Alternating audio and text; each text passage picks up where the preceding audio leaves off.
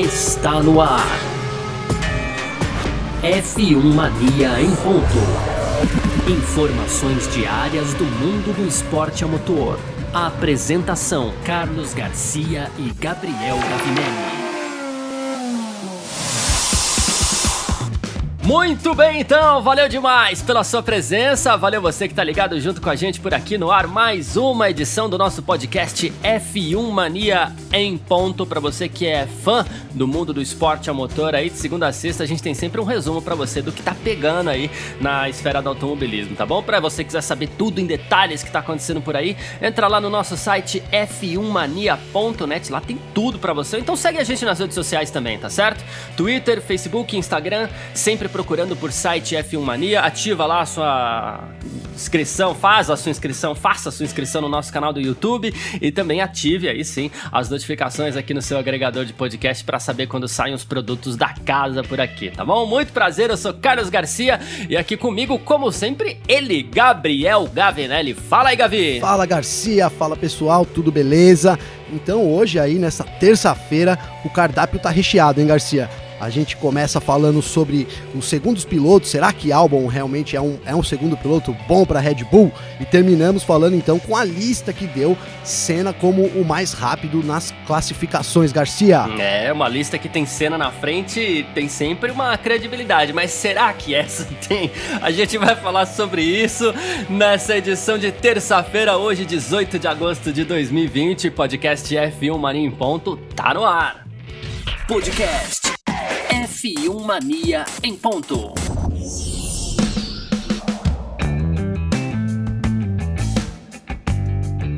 Pois bem, esse é o nosso podcast F1 Marinho Ponto, nessa edição de terça-feira por aqui. E o papo hoje é o segundo piloto das duas principais equipes da Fórmula 1, né? A gente tá falando, claro, de Mercedes e Red Bull hoje em dia, né? Senão daqui a pouco o pessoal fala assim: ó, oh, duas principais equipes da Fórmula 1, pô, mas é Ferrari? Não, calma, né? Nessa temporada a gente sabe que quem tá dando as cartas é a Mercedes e quem vem logo depois ali é a Red Bull. Qual que é o cenário que a gente tem hoje? A gente tem seis corridas realizadas realizadas.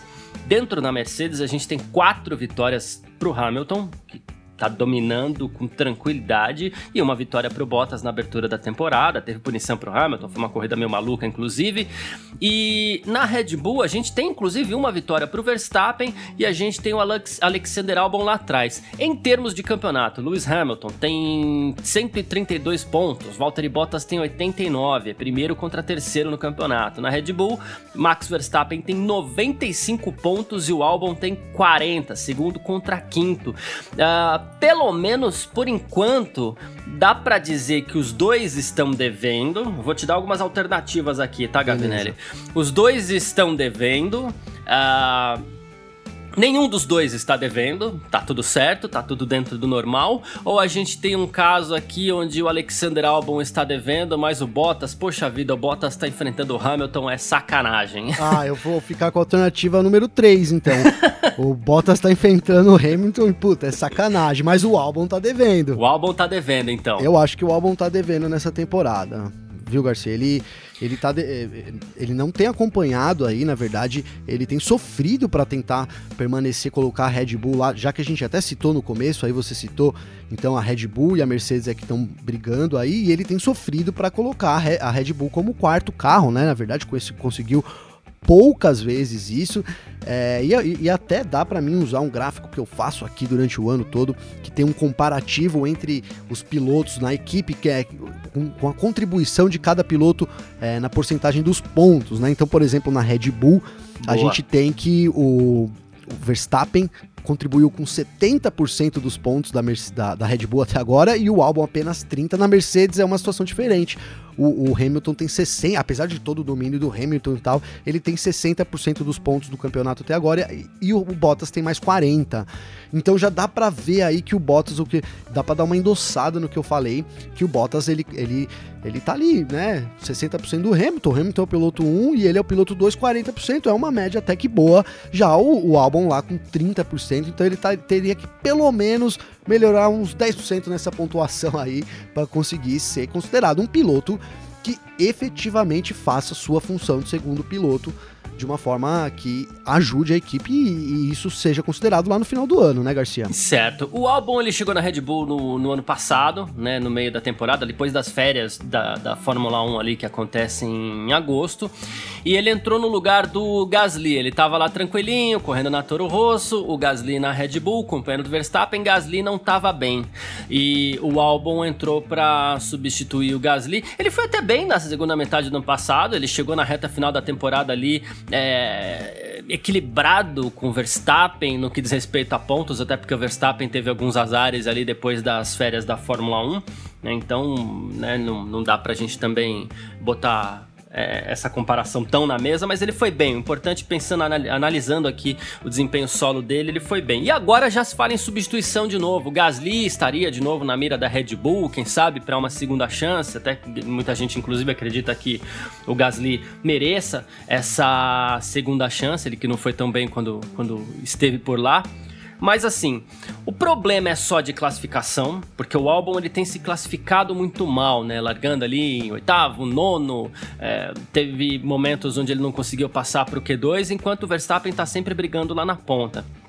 O problema dele é só ritmo de classificação, porque ele tem se recuperado até bem nas corridas, ou é, uma comparação. É porque às vezes eu fico imaginando aqui, é, completando essa, essa, essa, pergunta, eu fico imaginando aqui que talvez essa comparação entre Albon e, e Bottas, para falar dos segundos pilotos, é, não seja, sei lá, a mais justa do mundo, por quê? O, o, Bottas ele tem um carro equilibradíssimo nas mãos. A Red Bull tem um carro que está um passo atrás. Então esse carro acaba sendo mais configurado para o estilão do Verstappen. Quem vem na cola dele ali acaba tendo problemas. Não sei se problemas a ponto de ficar fora do Q3, é, largar tão atrás do Verstappen assim. Mas é o, será que não seria o carro o problema para o álbum, que é mais configurado para o estilão agressivo do Verstappen? Então, eu, eu vou até fazer uma falar daqui sobre uma teoria que eu soltei no YouTube ontem então ontem foi dia, deixa eu até colocar aqui, ó, dia 17. Quem pessoal que quiser procurar lá no F1 Mania em dia, dia, de, dia 17 de agosto, foi o vídeo que eu fiz ontem então eu vou dar uma explicada aqui que eu levantei uma teoria para isso, Garcia. Antes de responder a sua pergunta se seria o carro ou não, então eu vou levantar essa teoria aqui. Eu não sou muito de teoria da conspiração, mas vou levantar essa teoria aqui para vocês. Então é o seguinte, ó, por, a história da Red Bull começa lá em 1980, Garcia, né? Quando o, o então viajou para Tailândia, chegou lá, ele conheceu a bebida, é, chamava Krunegan Draeng, um negócio assim, e aí, que era de um, de um empresário, chamava Yovidia. Em 1982 ele resolveu trazer a bebida então para a Europa, fez uma parceria lá com o Yovidia. Em 87 a bebida começou a ser vendida e, e é, eles são então parceiros muito próximos do, dos tailandeses, que são, são sócios até hoje do negócio, né? Então, a Red Bull tem uma perna muito grande lá na Tailândia, né? Quando o nome do álbum surgiu lá no ano, no ano retrasado, na verdade ali, meados do ano passado, né, para substituir o, o Gasly, muito falou-se que seria um apelo, já que surgiu, nunca, ninguém tinha falado do álbum, nem a Red Bull Tailândia, vamos dizer assim, mas quando surgiu o nome que era possível ter um tailandês, então assumindo um carro da equipe, passou a ser uma, uma exigência então dos tailandeses. E aí para tirar o, resumindo a tese, o pessoal vê o vídeo completo lá. Re, para resu, resumir, então, e aí, como faz a Red Bull para tirar então um piloto é, que por algum motivo eles não queiram na equipe, mas que seja totalmente, tenha totalmente o apoio dos tailandeses? Poderia a Red Bull estar tá boicotando o carro dele para ele não ser tão rápido assim? E, e, aí, e aí é o inverso, então o carro, o carro é lento porque tem algum tipo de boicote, entre aspas, só que o álbum é tão piloto que ele consegue quase chegar onde ele deveria terminar.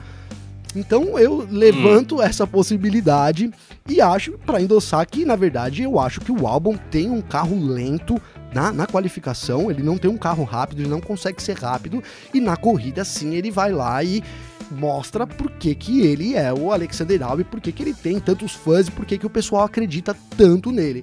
Acho ele um bom piloto, não acho, na verdade, apesar de ter levantado a tese, não acho que a Red Bull esteja fazendo uma teoria da conspiração. É possível, mas eu não acredito. Acho sim que é o que você falou. Tudo pro Verstappen, as atualizações pro Verstappen, o carro pro Verstappen, o estilo, enfim, os melhores mecânicos, os, os melhores pensadores, os engenheiros, enfim. E aí, a, os engenheiros e, né, o Newey trabalhando ali focado nas exigências do Verstappen. Então isso faz com que a gente tenha essa situação hoje na Red Bull para mim, viu, Garcia? É porque se você pega um piloto de estilo agressivo, assim como o Verstappen tem, e você às vezes dá um carro agressivo na mão de um piloto que tem uma tocada mais leve, você vê piloto de tocada mais leve, você vê geralmente são esses pilotos que eles têm um bom ritmo de corrida, inclusive, né? Mas esse cara vai ter dificuldade, inclusive, para gerenciar os pneus. E na Espanha, por exemplo, esse foi o grande, o grande, a grande reclamação do Alexander Albon, é, que ele, ele, falou, até brincou, a gente comentou ontem aqui na nossa edição da Film Mania em Ponto, que ele falou assim, ó, para ser honesto, os pneus que tinham no meu carro simplesmente não eram pneus, né? Cada volta que eu passo, cada volta que eu dava, eu ficava sem pneus, assim, sabe? E, sem mais é, desempenho. Então, enfim, me parece que a gente tem essa, essa dificuldade e para que você tenha uma dupla mais homogênea ali na Red Bull, você precisa não só de um piloto que seja rápido, mas um piloto que tenha um estilo parecido com o Verstappen, porque afinal de contas o carro não é ruim, um piloto com estilo parecido com o Verstappen talvez conseguisse andar mais próximo por saber dominar a máquina, se lidar melhor com os pneus e, e, e tudo mais, ou extrair mais desse carro é, em classificação, que é quando você tem que dar uma volta ali, e essa volta tem que ser muito certeira, né? Então talvez a questão fosse o estilo do segundo piloto e não exatamente a velocidade pura, né? É, eu também concordo com você. Eu acho que agora é, é isso. Se você tivesse um piloto, pelo menos assim, se a gente tivesse um piloto parecido com o Verstappen, a gente conseguiria analisar isso, né? Essa afirmação até que eu fiz é. aqui, você não me disse, você ficou me devendo aí dizer se você bota uma fé nisso, o que, que você acha disso, hein, Garcia?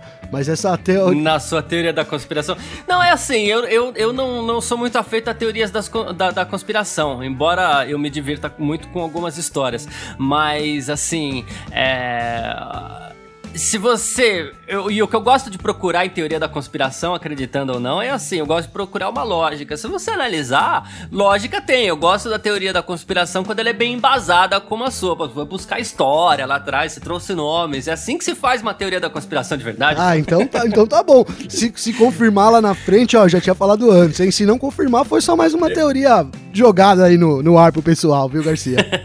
e rapidamente, pra gente encerrar esse bloco aqui, e o Bottas, cara? Porque assim, eu vejo a situação do Bottas como mais grave que a do álbum, por incrível que pareça, embora ele tenha vencido a primeira é, etapa do campeonato e ele saia sempre na frente do, do, do, do, Hamilton. Sempre não, mas muitas vezes ele sai na frente do, do Hamilton no campeonato. Mas assim, 132 pontos contra 89, ele já tá lá atrás, em terceiro.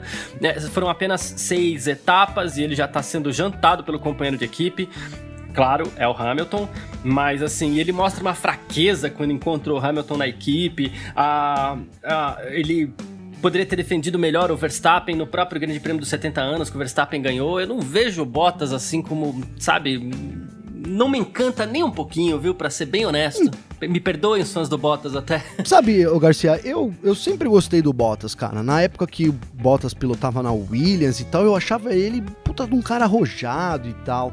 Mas eu acho que o psicológico dele com, com o Hamilton do lado ali balançou, sabe?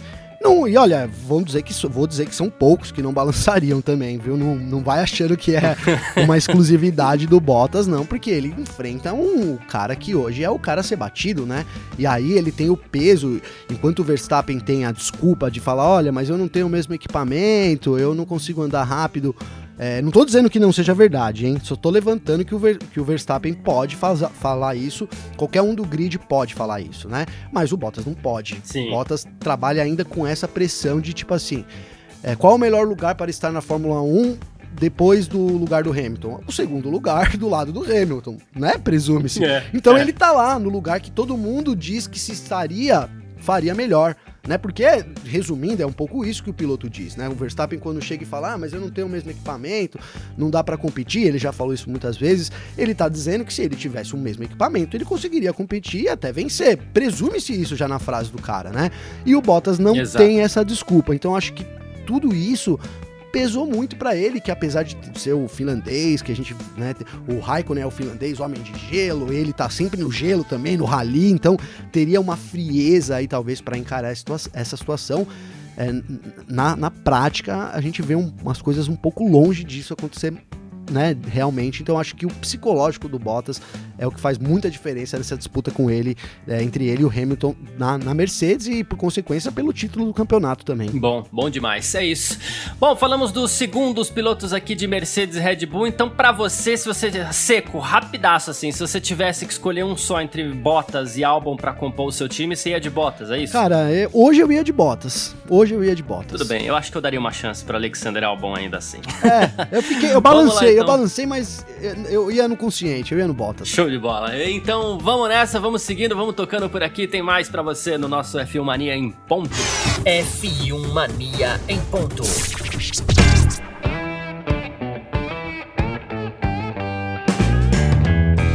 Muito bem, e falando em segundos pilotos, por incrível que pareça, né? Esse ano pelo menos ele é segundo piloto, mas eu não quis nem colocar no mesmo assunto para não tratar o Sebastian Vettel assim, porque não é assim que se trata um tetracampeão, né? Mas o papo agora é Sebastian Vettel aqui no nosso F1 Mania em ponto.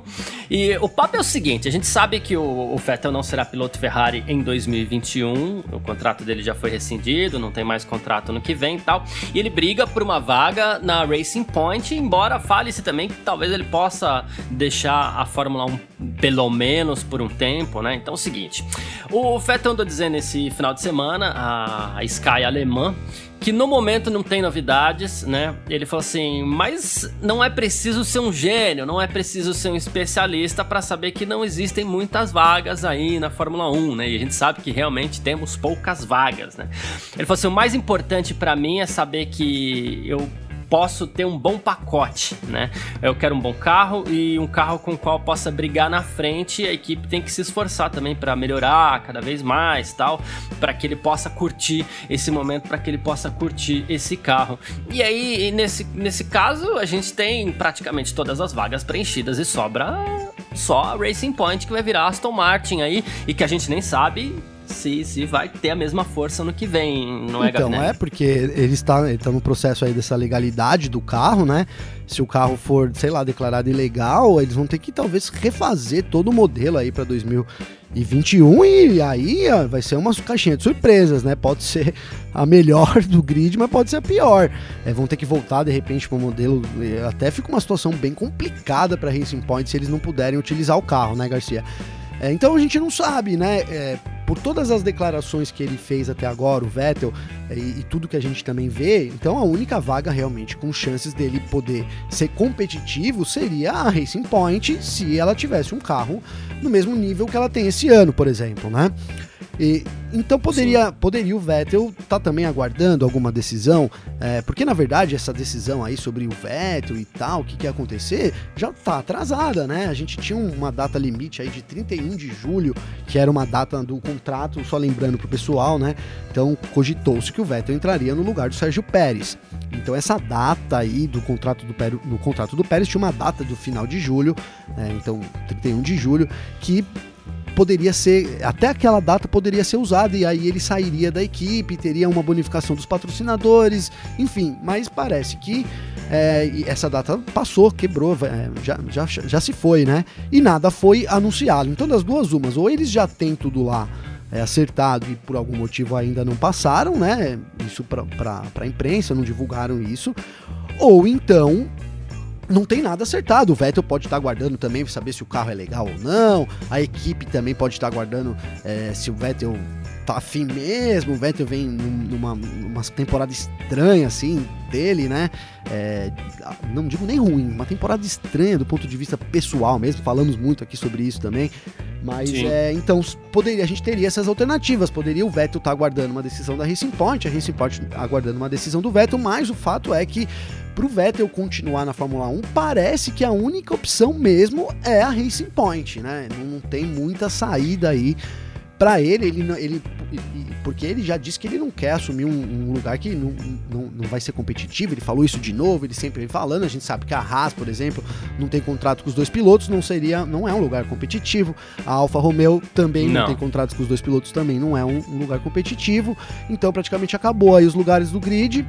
Então é isso, né? Agora pode ter também uma terceira opção que surgiu nos últimos tempos, inclusive o Stroll disse que para ele não teria problema, que seria então é, a, a, Racing Point seguir com os contratos atuais, que diz que no fim do ano o Lance Stroll não tem contrato, então poderia o Vettel entrar sim no lugar do Lance Stroll. Fica uma coisa agora que o tempo vai passando, fica uma coisa até mais óbvia, sabe, Garcia?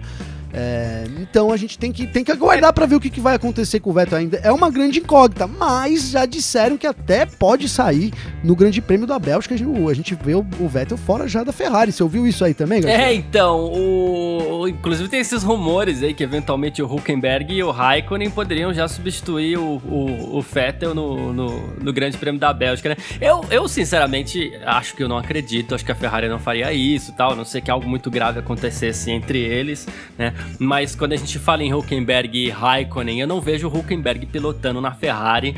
É, nesse caso, me parece mais que a Ferrari poderia trazer o Raikkonen de volta e o Huckenberg fica lá na Alfa Romeo. Acho que seria um pouquinho mais lógico nesse caso aí. Caso isso acontecesse, porque eu também não sei se os, os é, boatos a gente ouve com atenção, claro, porque eles podem se concretizar. Mas eu não sei se, se, se a Ferrari faria eu isso. Eu também não né? botei uma fé, não, vou falar a verdade. Eu achei que essa daí foi uma trucada aí, uma blefada. Blefou, blefou. Tomou, logo vai tomar um 6 aí na cabeça, viu?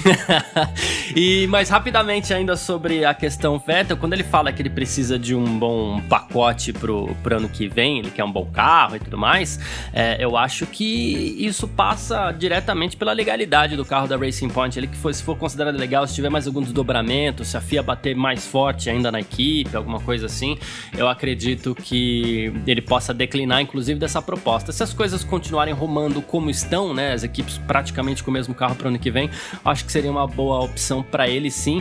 E quem sabe, no lugar do, do, do Stroll mesmo. A gente já brincou aqui numa das nossas primeiras edições, né? O Lawrence Stroll, que é o dono da equipe, pai do, do Lance Stroll, chega no filho e fala assim: Olha, filho, papai vai te deixar é, parado por um ano para você fazer alguma coisa aí, pra equipe andar. É, papai é homem de negócios, você aprende com os dois mais um pouquinho aí, depois papai te põe de volta, tá? É, sabe aquele carrinho? Então papai compra uma vaga. Sabe aquele carro que você tem na garagem? Você quer continuar com ele? Sabe aquele aviãozinho que você usa? É. Então, vamos, vamos. Esse então. ano você então. corre na Fórmula E, porque imagina, seria até. Me surgiu na cabeça aqui. Esse ano te dou uma vaguinha lá, vai correr lá na Fórmula E ali, ou faz um aninho aí tira umas férias. Não seria muito. Seria bem provável, na verdade, viu, Garcia? É, então, aí de repente a gente teria uma, uma dupla aí entre, entre Pérez e Vettel, não seria inclusive uma, uma, uma dupla ruim. Inclusive o Ross Brown tava comentando isso aí, que ele falou assim: Poxa, além de tudo, a, o Sérgio Pérez ele é um cara importante para Racing Point, né? Ele falou assim: olha, o Stroll tem feito um bom trabalho e tudo mais, né? Mas assim, o, o, o, Pérez tira o melhor daquele carro, né? Ele é muito bom gerenciando os pneus aí, tá mostrando isso de novo e ele tira o melhor daquele carro. E assim, é fato que, que o Pérez tem tirado algo bom desse carro também. Mas só concluindo esse assunto. Inclusive, agora já que você falou de, de, de, de assuntos que, que, que circulam por aí, né? O que se o que circula por aí no mundo da Fórmula 1 agora é que a Racing Point teria copiado não só os dutos de freio, mas todo o conceito do carro da Mercedes e não apenas sobre fotos, né, como a gente falou, mas eles teriam tido acesso a dados do W11, que é o carro deste ano da Mercedes. Aí a coisa fica muito séria para os dois lados, é, imagina, né? corre o risco aí, hein? É, eu, eu, li essa notícia também e, e, fiquei até assim, espero um posicionamento. É provável que, a, que o Wolf fale alguma coisa sobre isso logo, porque realmente é uma acusação muito grave e aí envolveria o campeonato, a dominância da Mercedes. E, eu, e o que eu fiquei pensando era assim, a troco de que que a Mercedes faria isso? não tô, não tô isentando a Mercedes, mas assim, nossa, o que será que a Racing Point prometeu, caso isso seja mesmo, né? O que será que poderia fazer uma equipe com tanta dominância, com tudo, tudo ao redor dela positivo, é, cometer uma atitude dessas, nossa, é, seria aí realmente um daqueles casos que ficam marcados na história da Fórmula 1 para sempre, viu, Garcia? É, o Colin Coles, que inclusive foi chefe da Force India, que é a atual é, Racing Point, ele diz que a Racing Point teve acesso ao modelo no CAD lá, que é o software de, de engenharia, ele teve acesso ao modelo CAD do, do W11 e ele falou que a relação entre o Lawrence Stroll, que é o dono da equipe, e o Toto Wolff é muito próxima. Ele falou suspeitamente próxima, nas palavras do Colin Coles aqui, né? E, e ele falou assim: ah, vocês precisam se perguntar por que o, ele está sempre de férias no barco do Stroll, tal, não sei o que. E aí já surgiu aquela história também de ter comprado ações da, da, da Aston Martin, que agora é do, do, do Lawrence Stroll também. Então a gente fica de olho nesses detalhes, nessas coisas aí, e enfim. É. Vamos aguardar, porque essa informação é, é, é muito séria. Então a gente. Não é nem informação ainda, né? São palavras não, do Colin na... Coles. Essa acusação é muito séria, a gente tem que tomar cuidado, mas assim, caso isso se confirme. Meu, meu Deus, Deus, mas assim, eu vou só. É mais uma teoria da conspiração aí também, né, não, Garcia? Foi no barco, usou ah, isso, sim, é. ligou, entrou no carro, essas coisas aí fazem parte dessas teorias da conspiração. É, não, não, não, é, teoria da conspiração pode ser verdade ou não, mas não sei. É, eu digo isso, eu acho que se for o caso, talvez nem a Mercedes soubesse, sei lá, mas aí já estamos trabalhando em cima da, da, suposição, né? Mas não sei, não sei. Se fosse um caso, eu acho que aí já talvez se encaixe melhor né? É, faria mais sentido. Talvez o Wolf, por algum motivo, ter vazado esses dados, nossa, mas seria. Talvez tenha chances maiores do que a Mercedes, Mercedes, né? Vender, comercializar é, então, isso. É. Enfim, vamos ver, mas é uma coisa muito grave, acusação gravíssima. Bastante. Mas é isso, vamos partir para nossa reta final por aqui. F1 Mania em ponto. Pois é, vamos falar de números agora. Olha só, nesse final de semana, é, a gente vai chegar no assunto principal desse nosso último bloco por aqui. Mas nesse final de semana, Lewis Hamilton garantiu seu centésimo, quinquagésimo sexto pódio na Fórmula 1. São 156 pódios. O que aconteceu? Com isso, ele bateu o recorde do Schumacher, que subiu ao pódio 155 vezes, né? Isso entre 92 e 2012. O último deles ali foi, inclusive, o único pódio dele pela Mercedes, né?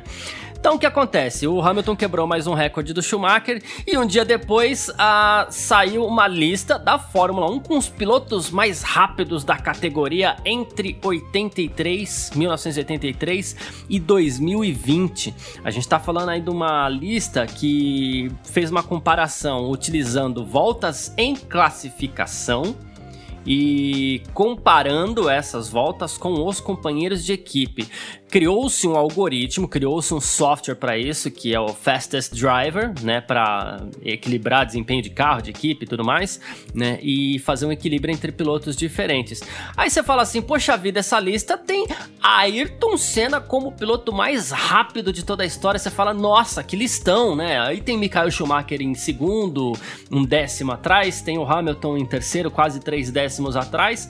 Aí tem o Verstappen, né, em quarto, tem o Fernando Alonso em quinto, e aí a gente começa com pilotos já, né, mais contemporâneos, aí Rosberg em sexto, Leclerc em sétimo, Heikki Kovalainen em oitavo, Jarno Trull em nono e Sebastian Vettel na décima posição. É, é, estranha essa lista até certo ponto, uma lista que ainda tem Carlos Sainz em décimo quarto, Lando Norris em décimo quinto, pilotos que estrearam ontem aí na categoria. e Alan Prost, por exemplo, tetracampeão apenas do vigésimo, Então, é, eu não vou falar mal de nenhum desses pilotos, porque senão os caras vão cair matando de pau em cima de mim, viu, Garcia? Mas assim, é uma, é é uma lista muito fantasiosa. Né? Eu, eu gostei da lista, assim, falar a verdade, porque ela tem como líder lá o Ayrton Senna. Então, para mim, eu gostei da lista. Mas depois que você vai ver, é, assim, os dados que, que, que eles trazem, e, enfim, quantos pilotos aí ficaram de fora, se você começar a contar, é, é inimaginável aí a quantidade de pilotos que estão de fora dessa lista aqui. Não dá nem para citar aqui, porque senão a gente ficaria mais 10 minutos aí citando os pilotos. Mas então eu achei uma, uma lista assim muito rasa, né? E eu queria até tentei achar um pouco de informações aqui, vou continuar a minha busca por essas informações de, de que algoritmo que vier. É, tudo bem, entendemos aí que a comparação é entre a classificação, entre as voltas mais rápidas do companheiro de, Companheiros de equipe, equipe. Mas qual é esse algoritmo aí que, é, que então iguala os carros, é, enfim, que, que conta maluca é essa que eles conseguiram fazer pra colocar aí o grande Senna como o primeiro? Eu acho que foi tudo uma conta pra dar o Senna em primeiro lugar, viu, Garcia? Porque é estranho, né? A gente fala assim, é uma lista que põe cena em primeiro lugar, você fala ok, mas a partir do momento que em oitavo lugar você tem o Reiki Kovalainen, aí você fala assim, como assim, né, cara? Até ali, ó, até a quinta colocação, vai, né? Ó, então, Senna em primeiro, Schumacher em segundo, Hamilton em terceiro, Verstappen em quarto, Alonso em quinto. Até aí você, pá, mas assim, é, de 83 pra cá, só, só os caras de agora, a gente tá falando de três pilotos, né? Praticamente o, o Alonso Então. saiu agora, né? É, que, eu queria saber então que ano que é esse que foi comparado, né, se são todos os anos. Olha quem tá em- entre os 20 ainda, a gente ainda tem na 19 posição aqui o Giancarlo É, e o Fisichella. Kubica, cara, ali em 18 também. é, não desmerecendo o Kubica, é um cara, era um cara muito rápido, né? É, É, mas não sei, porque aí vamos supor, ó, vou levantar já aqui uma, uma tese aqui pra poder dar uma furada nessa lista. É, uma coisa é você ser rápido cinco corridas, né? Não sei. não- tô- exato. Agora uma coisa é você ser rápido aí, pega o Schumacher aí, quantas corridas, né? Não vou saber o número de cabeça agora, mas 155 pódios é mais difícil do que três pódios, né? Dois pódios, um pódio, por exemplo, que é o caso do Norris que tá aqui na lista. Enfim, né?